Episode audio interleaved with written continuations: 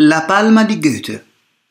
Con un'estensione di circa 22.000 metri quadrati, l'orto conserva circa 7.000 esemplari appartenenti a 3.500 specie diverse.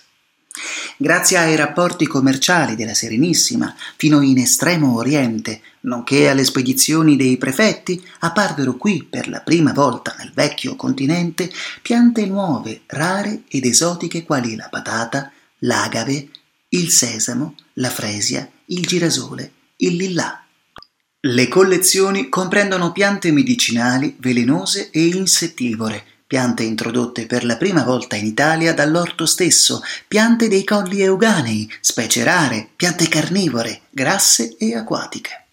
L'albero più vecchio è la palma di Goethe, messa qui a dimora nel 1585, conosciuta con questo nome da quando, dopo averla contemplata nel 1786, il poeta tedesco enunciò la sua intuizione evolutiva nel saggio sulla metamorfosi delle piante 1790.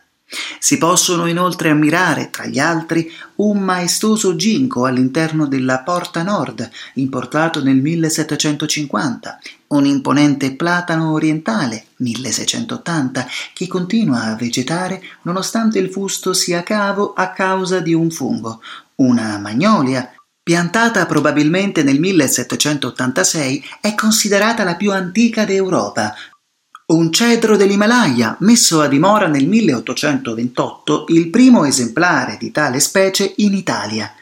Una meta sequoia, 1961, detta abete d'acqua. Il suo habitat ideale è il terreno ricco di acqua.